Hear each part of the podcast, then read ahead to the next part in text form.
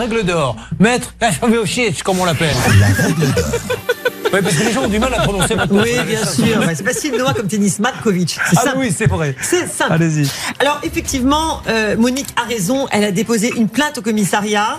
Il s'avère que pour l'instant, il n'y a pas de nouvelles, mais elle peut très bien euh, les relancer, relancer le procureur de la République. Et le législateur a bien fait les choses pour une fois.